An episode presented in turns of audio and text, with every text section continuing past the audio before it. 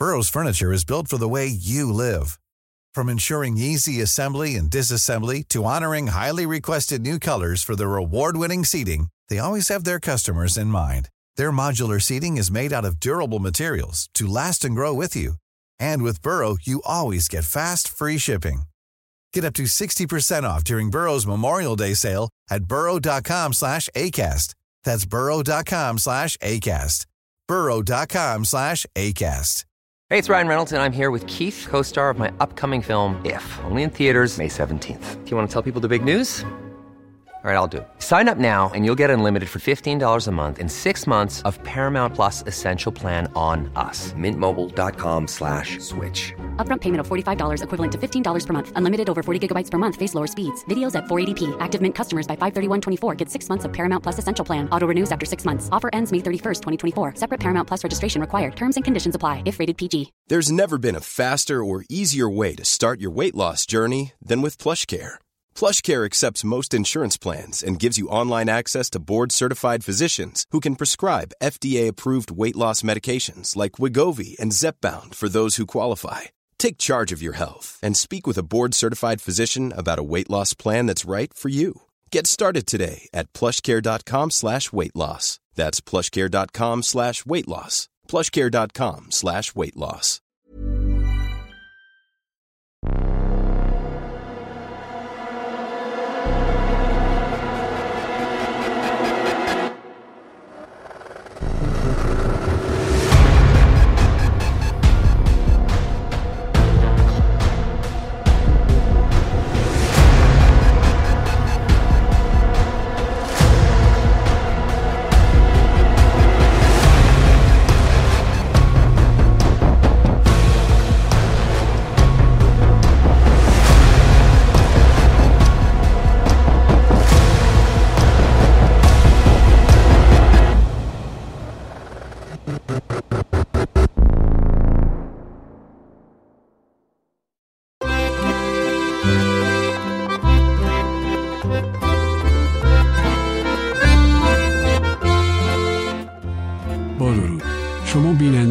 شنونده پادکست True Crime فارسی هستید مد نظر داشته باشید که این قسمت مناسب سنین زیر 16 سال نیست.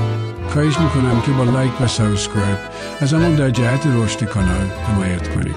با سپاس.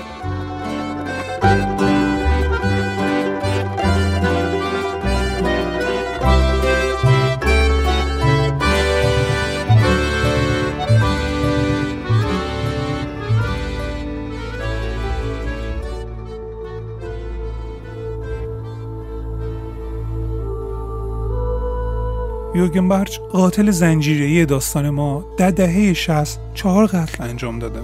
اون در واقع قاتل بچه ها بود و همین بود که برای سالها خشم و نفرت جامعه رو از خودش به جا گذاشته بود و اونا برای سالها به عنوان دومین چهره منفور آلمان بعد از آدولف هیتلر میشناختند.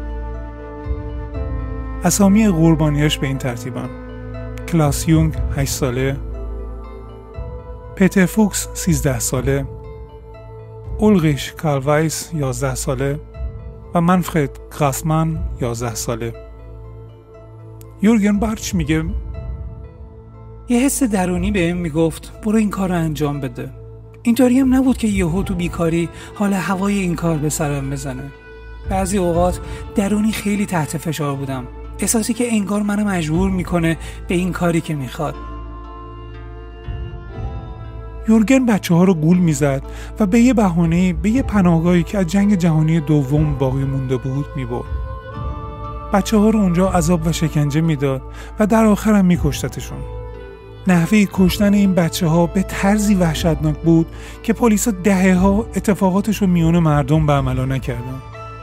نزدیک به چهل کارشناس سعی کردن شخصیت یورگن رو تجزیه و تحلیل کنن ولی موفق به این کار نشدن. جولای 1966 پنجمین و آخرین قربانیشو توی شهری به نام ووپرتال پیدا می‌کنه. در یه روز شرجی یه جوون به نام پیتا فریزه که کار نیمه وقت داشته در حال برگشتن از سر کارش بوده که به تور یورگن میافته. ولی اون تنها کسی بود که جون سالم از این قتل ها به در برد. اون خودش تعریف می‌کنه میگه یورگن سر صحبت رو با مسائلی مثل مشکلات دنیا و خدا باز کرد.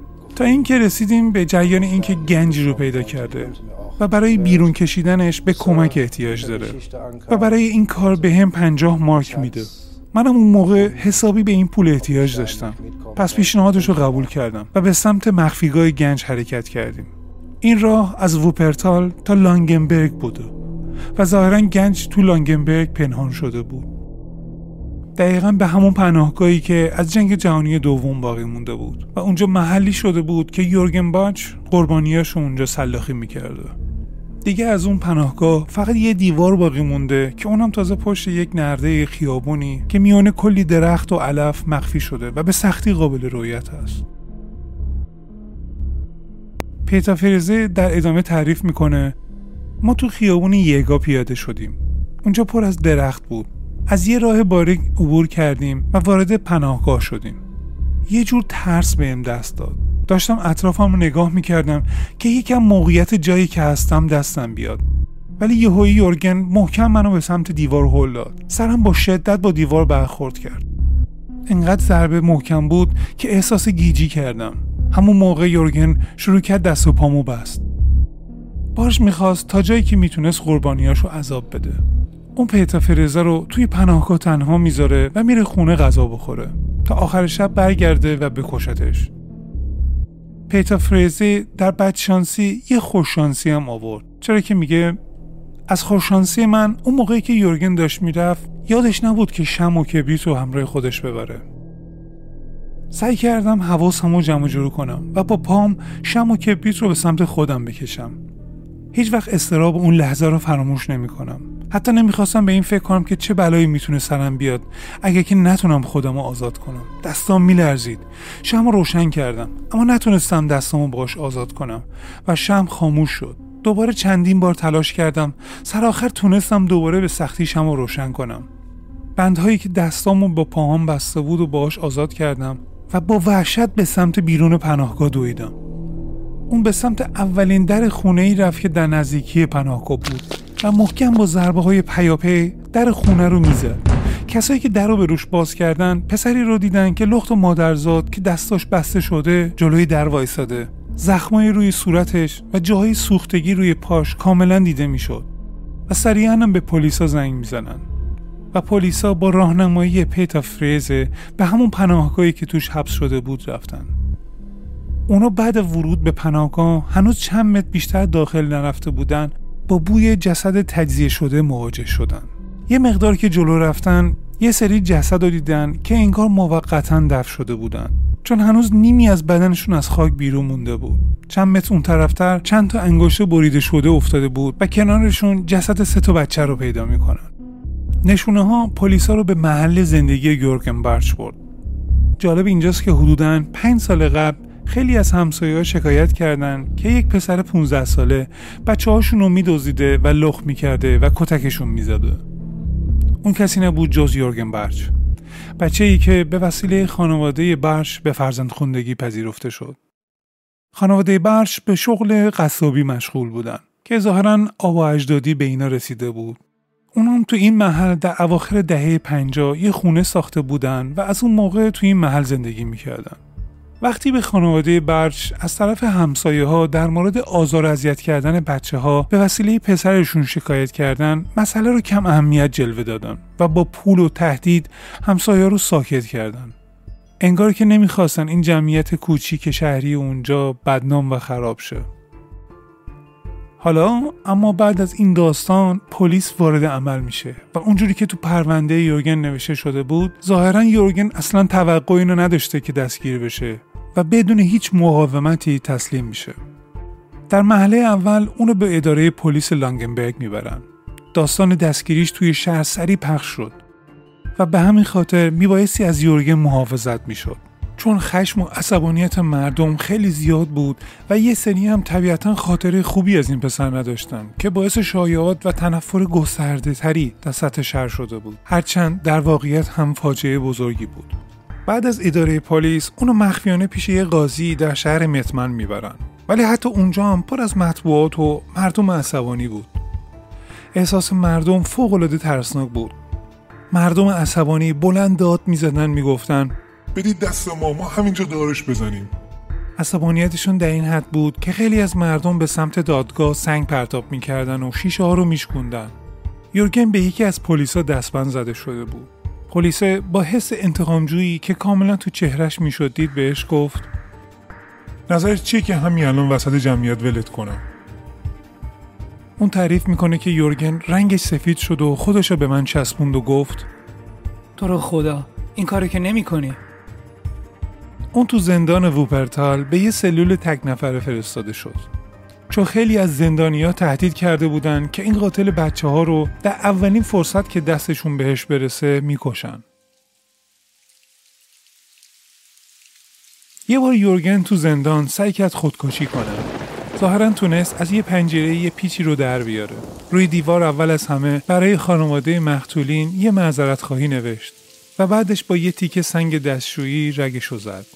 ولی این خودکشی نافرجام میمونه و نگهبانا جلوشو می‌گیرن. روز و شب یورگن در زندان با بازجویی توسط دادستان دکترای روانپزشک و مغز و اعصاب و حتی وکیل خودش میگذره. اونا به این توافق می‌رسن که این جوان 19 ساله از هوش بالایی برخورداره اون تمام جرم ها رو با جزئیات تعریف می‌کرده. تمام صحبتاش ثبت می‌شد که چشماندازی به تخیلات سادیسمی احوال روانی و شیطانی این آدم بوده. نکته جالب این جریان اینه که یورگن خودش داوطلبانه در مورد کارها و احساساتی که در مورد قتل داشت توضیح می‌داد. اتش من نسبت به این کار اینقدر زیاد بود که ذهنم خود به خود منو راهنمایی می‌کرد که چطور راه های وحشتناکی پیدا کنم و چطور حس درونیمو ارضا کنم.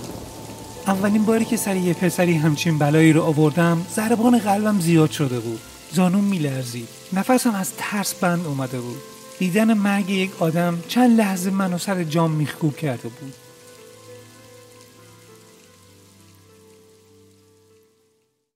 اما خیلی زود تونست به این احساسش غلبه کنه و لذت هایی توی این میون کشف کنه. یکی از لذتهاش هم این بود که بدن بچه های نیمه جون رو بشکافه و از قسمت شکمشون دیافراگمشون رو جدا کنه و قلبشون رو که هنوز گرمه و میتپه رو دستش بگیره و ببینه. باور کردنی نیست چون که اگه بهش نگاه کنین هنوز یه حالت بیگناهی و بیبی فیس بودن و می‌تونید تو چهرش ببینید که باعث میشه اونو به آدم جذابی براتون تبدیل کنه. کی یه همچین جوانی با این چهره مهربون و دلنشین و تو این سن در حدی می‌بینه که قتلهای فجی و وحشتناکی انجام بده؟ تو اون لحظه سوالات در مورد این فجایع رو هیچ کسی حتی خود یورگن نمی‌تونسته جواب بده. کارشناسا تو زندگی یورگن دنبال یه نقطه شروع میگشتن که چی باعث شروع این اتفاقات شده در 6 نوامبر 1946 یورگن بچ تو کلینیک وابسته به دانشگاه در شهر اسن آلمان به دنیا میاد. مادرش از بیماری سر رنج می برده و بنا به شرایطش از پس بزرگ کردنش بر نمی اومده و تصمیم می‌گیره که اون همونجا تو بیمارستان بذاره و بره. یورگن تا یک سالگی تو بیمارستان توسط پرستارا نگهداری می‌شد. یکی از پرستارا میگه اون کاملا نرمال به دنیا اومد و هیچ مشکلی از نظر سلامتی نداشت. تو بخش اطفال نگهداری و فوق العاده بهش رسیدگی می‌شد. پرستارا تا جایی که امکانش بود مثل بچه خودشون ازش نگهداری می‌کردن. ولی چون شیفت کاری پرستارا مدام عوض می‌شد متاسفانه شخص خاصی وجود نداشت که ازش مراقبت کنه. به همین خاطر نمی‌تونست عمیقا با کسی ارتباط برقرار کنه و تو اون سن کم باید خودشو با آدمای مختلف تطبیق می‌داد. این پسر بچه بدون احساس امنیت و در ترس روزها رو گذروند. سرنوشتش به این رب داشت که آیا مادری پیدا می‌شد که با درک تمام از وضعیتش ازش نگهداری و بهش رسیدگی کنه؟ یه روزی خانومی برای جراحی قسمتی از شکمش به اون کلینیک مراجعه می‌کنه و بعد از جراحی متوجه میشه که امکان بچه دار شدن در آیندهش نزدیک به صفره. بیمارستان اونو راضی می‌کنه که یورگن رو به سرپرستی قبول کنن و در آخر هم راضی میشه این کار رو انجام بده. با اینکه اونا دوست داشتن یه دختر رو به سرپرستی قبول کنن. اونا در حالی سرپرستی این بچه رو به عهده گرفتن که زندگی زناشوییشون بسیار خراب بود با این امید این کار رو انجام دادن که بتونه این بچه زندگیشون رو نجات بده. ولی اوضاع اونطور که می‌خواستن پیش نرفت و روز به روز یورگن داخل دعواهای زناشوییشون بیشتر کشیده می‌شد. اون به جای گرما و صمیمیت کین توزی و خشم رو دریافت می‌کرد. مادرش از پس نگهداری بچه نمی‌تونست بر بیاد و باهاش مثل عروسک رفتار می‌کرد. چون از خرابکاری بچه حالت تقوا می‌گرفت. به همین خاطر به یه سری آدم پول می‌داد که این کار رو براش انجام بدن Many of us have those stubborn pounds that seem impossible to lose, no matter how good we eat or how hard we work out. My solution is PlushCare. PlushCare is a leading telehealth provider with doctors who are there for you day and night to partner with you in your weight loss journey. They can prescribe FDA-approved weight loss medications like Wagovi and Zepbound for those who qualify. Plus, they accept most insurance plans. To get started, visit plushcare.com slash weight loss. That's plushcare.com slash weight loss. Hey, it's Ryan Reynolds, and I'm here with Keith, co star of my upcoming film, If, only in theaters, May 17th. Do you want to tell people the big news? All right, I'll do it. Sign up now and you'll get unlimited for $15 a month and six months of Paramount Plus Essential Plan on us. Mintmobile.com slash switch. Upfront payment of $45 equivalent to $15 per month. Unlimited over 40 gigabytes per month. Face lower speeds. Videos at 480p. Active Mint customers by 531.24 get six months of Paramount Plus Essential Plan. Auto renews after six months. Offer ends May 31st, 2024. Separate Paramount Plus registration required. Terms and conditions apply if rated PG. از موقعی هم که کمی بزرگتر شده بود و شیرینی کوچیکیش تموم شده بود مادرش شروع کرد به کتک زدنش. بچه رو با چوب رختی کتک می‌زد. وقتی که چوب رختی ها میشکستن می‌رفت یه دونه دیگه می آورد و با اون دوباره کتکش می‌زد. یورگن میگه اینقدر کتک خورده بودم که برام عادی شده بود.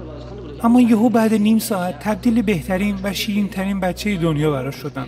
منو میبوسید و بغلم می‌کرد. و اینطور بود که من ترسیده بودم و نمی‌دونستم واقعا چه برخوردی بکنم.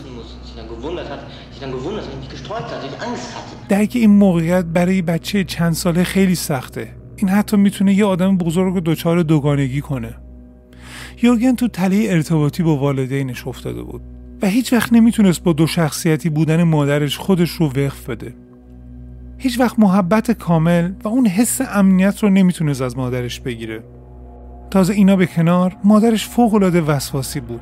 تا جایی که تا قبل دستگیریش مادرش اونو میشست و حمام می‌برد و براش تعیین می‌کرد که چی بپوشه یا نپوشه. اون دوران خیلی مرسوم بود که بچه ها باید در آینده وضعیت شغلی مشخصی داشته باشن. مخصوصا که بایستی شغل پدر رو ادامه می‌دادن. و در نتیجه هم باید از سن کم تو قصابی با آدمایی که حسی بهشون نداشت وقت میگذرونده و کار یاد می‌گرفته. یورگن میگه پدر مادرم حتی یک بار هم با من بازی نکردم من هیچ وقت نمی‌تونم بفهمم که چطور نمی‌تونستم برای بچهشون وقت بذارم و باهاش بازی کنن. این به نظرتون بیفکری نیست؟ تا پنج سالگی والدینش اون از بچه های دیگه دور نگه می داشتن چون معتقد بودن با بازی با بچه ها خودش رو کثیف می‌کنه. براش چند تا بیبی سیتری گرفتن چون مادر خوندهش حوصله نگهداری ازشون نداشت.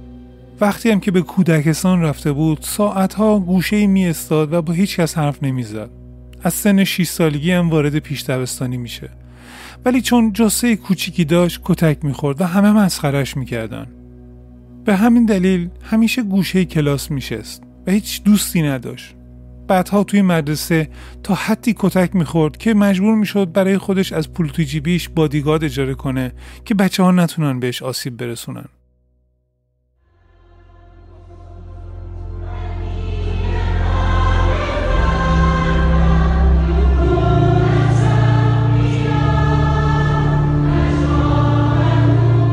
سن دوازده سالگی پدر مادرش اونو به یه مدرسه پسرانه شبانه روزی کاتولیکا میفرستن. این مدرسه شبانه روزی یکی از سختگیرترین مدارس شبانه روزی توی اون استان بود که والدینش به خاطر اینکه یورگن با دیسیپلین هرچی بیشتر بزرگ بشه اونجا فرستادنش. اونا می‌خواستن تو دوران بلوغش آدم سالمی باشه و به سمت کارهای منفی نره. برای یورگن این مدرسه به شکل یک جهنم بود. و اونجا به یه نقطه جهش تبدیل میشه برای عوض شدن مسیر زندگیش. اونا صبح ساعت 6 بیدار باش داشتن و بدون هیچ حرفی باید به کلیسا رفته و مراسم دعا رو اجرا می‌کردن. بعدش صبونه میخوردن و تازه راهی مدرسه می‌شدن و بعد از ظهر و بعد از تعطیل شدن مدرسه تکالیف شروع میشه که به نوعی ادامه مدرسه بود تا موقع شام و بعد از شام هم یک ساعت آزاد باش تو حیاطو داشتن. و بعد هم باید به محل خوابشون می‌رفتن. این برنامه که عملا مثل برنامه های زندان بود هر روز تکرار می‌شد. دیسیپلین اون مدرسه فوقالعاده سختگیرانه و دیوانه وار بود و به علاوه تنبیهایی که به دست پدر روحانی به نام پوتس که مرد قوی هیکل و پرزوری بود و دستیارانش انجام می‌شد. تنبیه ها اکثرا با چوب یا شلنگ بود. یورگن یه جا میگه پدر روحانی اختار داده بود که ششمین گناه که خط قرمزش بود هیچ وقت انجام نشه. منظورش از ششمین گناه شامل کارهای جنسی با خود یا دیگران بود. دوازده سیزده سالگی معمولا سن شروع بلوغ و هیجانات جنسی تو بچه هاست که معمولا با خود ارزایی اونا همراه بشه پدر روحانی یه جمله معروف داشت. می‌گفت هر کسی که دستاش خیسه یا هوموسکسوئله یا خود ارزایی می‌کنه. خیلی از شاگرده شهادت می‌دادن که بعضی از شبا می‌رفتن اتاق پدر روحانی. حتی خود یورگن تعریف می‌کرد می‌گفت چندین بار توسط پدر روحانی لمس شده ولی متاسفانه شواهدی وجود نداره و تنها موضوع ثابت شده خشونت هایی که توسط پدر روحانی پوت انجام می‌شد. یکی از همشاگردی های یورگن توی انترویویی گفته من صد درصد مطمئنم پدر روحانی باعث بانی تمام کارهای یورگن بوده. این عصبانیت و خشمی بوده که هر روز باهاش سر کار داشته و یه روز خودش این اعمال فاجعه بار و خشونت علیه بچه ها رو انجام داده. و البته این به این معنی نیست که هر بچه ای به این کارا دست می‌زنه ولی برای یورگن این اتفاق افتاده. سال 1961 یورگن به لنگنبرگ برمیگرده. الان دیگه 14 سالشه و خشونت های فانتزیوارش تو ذهنش هر روز بیشتر پرورش پیدا می‌کنه. به همین خاطر هم شروع می‌کنه به بچه های همسایه دست درازی کردن مثل کتک زدن و لخ کردنشون. ولی وقتی به فکر کشتنشون میفته که خیلی به صورت اتفاقی اون پناهگاه رو پیدا می‌کنه. یورگن یه جا میگه وقتی این پناهگاه رو پیدا کردم عاشق شدم و احساس کردم اینجا امپراتوری منه. حدود یک سال بعد دو تا پسر رو گول زدم و کشوندمشون اونجا. به زور لختشون کردم و بعدش یه مقدار نگاهشون کردم و یه مقدارم لمسشون کردم. ولی بعدش همهشون رو آزاد کردم. بعد از اون اتفاقات یورگن شروع کرد به یاد گرفتن قصابی و بریدن و تکه تکه کردن گوشتا رو همونجا یاد گرفت.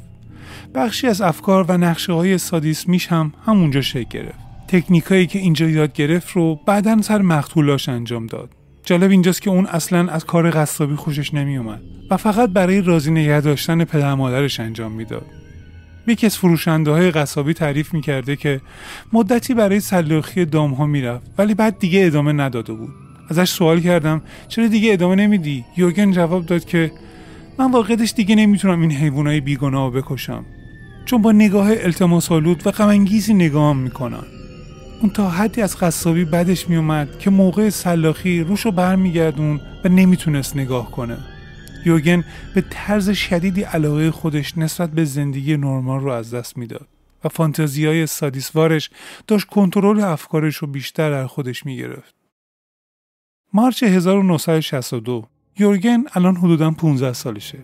یه پسر بچه ای به نام کلاسیون که حدودا 8 سالشه رو توی یه شهر بازی پیدا می‌کنه. به یه بهونه گولش می‌زنه و همراه خودش به اون پناهگاه می‌بره. اونجا با قنداق تپانچه گازی که برای کشتن گاوا استفاده می‌شد تو سر اون بچه میکوبه و بهش تجاوز می‌کنه. اولین قتل براش یه شوک واقعی بود که باید باهاش کنار میومد. اون باورش نمی‌شد که یه همچین کاری رو انجام داده. در این شکی نیست که می‌خواست از این فشار درونیش نجات پیدا کنه. ولی هیچ ایده نداشت که به جز کشتن آدما چطوری از این مشکل رهایی پیدا کنه.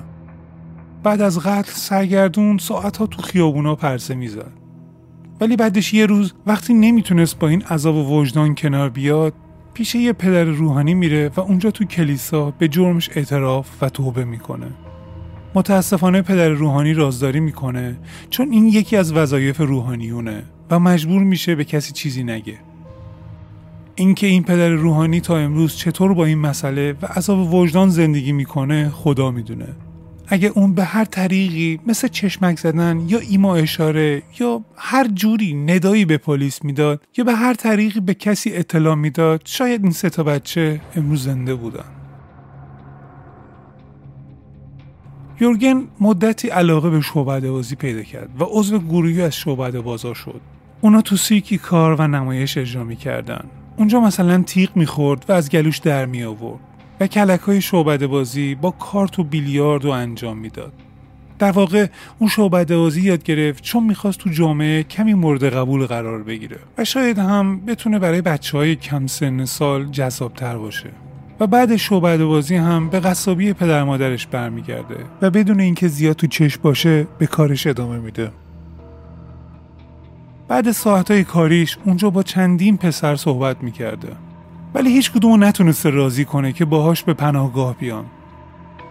تازه بعد از اینکه 18 ساله شد و تونست گواهینامه بگیره و به همین دلیلم شعاع جستجوشو برای قربانی ها بزرگتر کرد. اون همیشه همراه خودش یه تیغ ریش تراشی و شم و کبریت داشت. اون هر هفته تو شهرهای مختلف دنبال تومه میگشت. یورگن میگه یه روز به یه شهر بازی در شهر ویلبرت رفتم. پسر بچه رو تو شهر بازی کنار ماشینای برقی دیدم که تنها ایستاده بود. گفتم می‌خوای کنار هم باشیم و با هم بازی کنیم؟ اونم گفت آره. بعد از اون بازی های دیگه هم انجام دادیم. اون خیلی مهربون و معدب بود. بعد از شهر بازی بهش گفتم من باید برم جایی جنسی تحویل بدم. می‌خوای منم تا جایی برسونمه پسره گفت آره چرا که نه. می‌خواستم تو ماشین بهش پول بدم. ولی قبول نکرد. بهم گفت نه مرسی. تا الان خیلی برام پول خرج کردین. من ازتون پول نمی‌خوام. بعد به هوای تحویل بار به پناهگاه بردمش دست و پاش اونجا بستم و لختش کردم و با چکش محکم به سرش کوبوندم. بعد از این کار جسدش رو همونجا ول کردم چون خیلی خسته بودم. قسمت وحشتناک جریان اینجا بود که این بچه ها رو بعد از ساعت ها شکنجه جسمی و جنسی تو این پناهگاه تاریک ولشون کرده بود. و رفته بود خونه برای غذا خوردن و تلویزیون نگاه کردن. و نیمه های شب برمیگرده به پناهگاه تا کار خودش رو تمام کنه. فقط چند لحظه تصور ترس این بچه ها تو اون زمان که چطور منتظر و در عذاب بودن هم سخته. عکسای پلیس اینجا نشون میده چه لباسهایی برای کشتن بچه ها میپوشیده. آخرای نوامبر 1976 دادگاه یورگن توی ووپرتال شروع میشه. در کل هفت روز برای این دادگاه وقت گذاشتن و تصمیم گرفتن این روند زودتر تموم بشه. چون خود یورگن اعتراف کرده و همین باعث میشه مراحل دادگاهی زودتر به اتمام برسه. با پدر مادرش هم تو دادگاه یه مقدار صحبت کردن. جالب اینجاست که نگاه ها به طرف پدر یورگن جوری بود که انگار تمام وقتش رو برای خانوادهش گذاشته. از مادرش تشکر کردن که مادر خوبی براش بوده و عشق و مهربونی رو به بچهش داده. انگار که به سرپرستگی گرفتن این بچه و سی کردن شکمش عاملی بر اثبات اینه که اونا انسانهای فداکار و والدین خوبی بودن. و همچنین داستانهایی هم که تو مدرسه شبانه روزی اتفاق افتاده بود نادیده گرفته شد. وکیل مدافع یورگن هم از بیگناه نشون دادن اون صرف نظر کرد. چون یورگن اعتراف کرده بود و اینکه دادگاه به خاطر اعترافات اون یورگن رو متهم شناخته و بهش حکمی مطابق بزرگسالان دادن. با اینکه اولین قتلی که انجام داده بود تازه 15 سالش بود قاسی از دادستان پیروی کرد و به یورگن پنج بار حبس ابد دادن. تو اون دهه مثل همه جای آلمان مردم فقط می‌خواستن یه این چنین آدمایی برای همیشه از جامعه کنار گذاشتشن شرایط دوران حبس یورگن فوقالعاده سخت بود و هر دفعه این سالهای قبل از زندان به زندان دیگه ای منتقل می‌شد و تا اون موقع تو انفرادی به سر می برد و تمام مدت با فانتزی های سادیسوارش تحت عذاب بود چون دیگه نمی‌تونست اونا رو عملی کنه. پدر مادرش هم هر از چندگاهی بهش سر می‌زدن. یورگن میگه تو این چهار سالی که تو زندان حبسم اینقدر که والدینم اینجا تو زندان برام وقت گذاشتن هیچ وقت برام وقت نگذاشته بودن. انگار شده بودم همون بچه نه ساله ای که قبلا بودم با اینکه از دیدنشون خوشحال بودم و هیچ وقت نمی‌تونستم تصور کنم که بلایی سرشون بیاد یا اینکه از دستشون بدم ولی اون چهار ساعتی که ملاقاتشون کردم به اندازه کافی بود و واقعا دیگه نمی‌شد تحملشون کرد تو زندان ارتباطات اجتماعی یورگن بیشتر شده بود و به پلیس و خانواده و مطبوعات کلی می نوشت. اون برای یه روزنامه نگاری از ترساش تو زندان و تمام جزئیات زندگیش نوشت. بعدها بعد از عوض کردن وکیلش تو دادگاه دومش به وسیله وکیل معروفی که داشت تونست نظر دادگاه رو برای برگزاری یه دادگاه دیگه تغییر بده. چون تو دادگاه اول درخواست یورگن برش برای مشکل روانی رد شده بود. دادگاهش 1971 شروع میشه. اولین بار بود که برای یه مجرم دوازده روانشناس استخدام شده و اونو تحت بررسی قرار میدن. کارشناسا تمام زندگیش رو آنالیز کردن و آیا اینکه واقعا می‌تونسته روی خودش برای انجام ندادن این قتل ها کنترل داشته باشه رو مورد بررسی قرار دادن. در دادگاه دوم وکیلش موفق شد به دلیل مشکلات روحی و اون موقعی که اولین قتل رو انجام داد زیر سن قانونی بود حکم ده سال زندان عمومی و اینکه بعد از ده سال به مرکز روان درمانی اجرا پیدا کنه رو از دادگاه بگیره یورگن آخرای نوامبر 1972 زودتر از موعد معین به خاطر رفتار خوب به مرکز روان درمانی ارجا پیدا می‌کنه. اونجا به عنوان بیمار روانی تحت درمان و نظارت قرار گرفت. چون اونا می‌خواستن یورگن رو از فانتزی های سادیسوارش آزاد کنن. البته که دکترای اونجا خیلی هم متخصص نبودن و عملا نتونستن کاری براش انجام بدن. چون از نظر روانکاوی خیلی پیشرفت نکرده بودن. اون موقع میبایستی یورگن حداقل پنج بار در هفته و حداقل هم پنج ساعت در روز تحت درمان قرار بگیره. و هیچ متخصصی حاضر نبوده همچین ریسک بالای شکست خوردنی رو قبول کنه. چون هنوز هم می‌تونست با گذروندن این مراحل کاملا بهبود پیدا نکنه. بعضی از روانپزشکا هم پیشنهاد عمل جراحی مغز رو دادن که قسمتی از مغز رو که رب به افکاری که اونو مجبور به شکنجه و مرگ می‌کنه رو خارج کنن. که البته طبق آزمایش مشخص شد همه قاتلان نمی‌تونن به این روش به آدمای بی آزاری تبدیل بشن. تنها رایی که وجود داشت عقیم کردن یورگن بود. اون اولش قبول نکرد.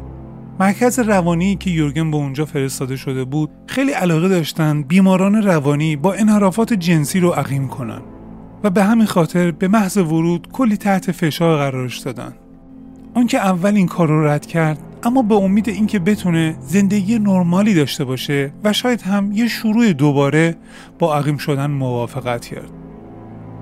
این عمل جراحی در 28 آوریل 1976 در بیمارستان الپنشتاد انجام شد.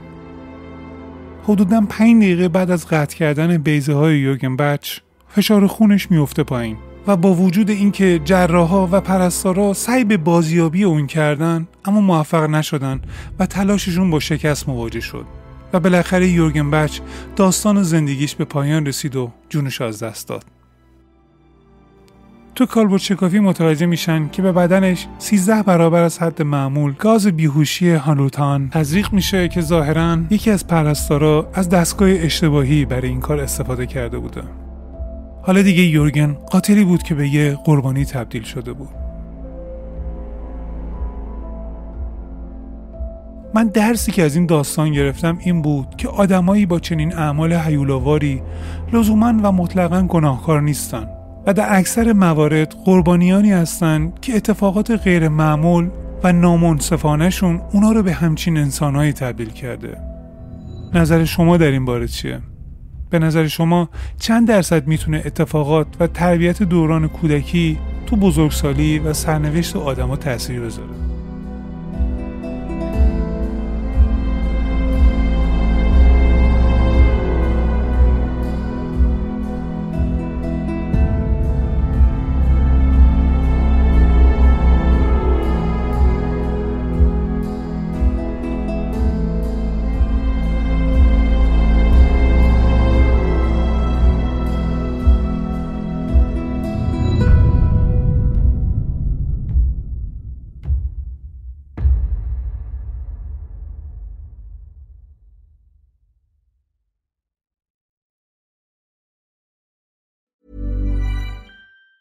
Planning for your next trip? Elevate your travel style with Quince. Quince has all the jet setting essentials you'll want for your next getaway, like European linen, premium luggage options, buttery soft Italian leather bags, and so much more. And it's all priced at 50 to 80% less than similar brands. Plus, Quince only works with factories that use safe and ethical manufacturing practices. Pack your bags with high-quality essentials you'll be wearing for vacations to come with Quince. Go to quince.com slash trip for free shipping and 365-day returns. Hey, it's Paige DeSorbo from Giggly Squad. High quality fashion without the price tag. Say hello to Quince. I'm snagging high-end essentials like cozy cashmere sweaters, sleek leather jackets, fine jewelry, and so much more. With Quince being 50 to 80% less than similar brands. And they partner with factories that prioritize safe, ethical, and responsible manufacturing. I love that. Luxury quality within reach. Go to quince.com slash style to get free shipping and 365 day returns on your next order. Quince.com slash style.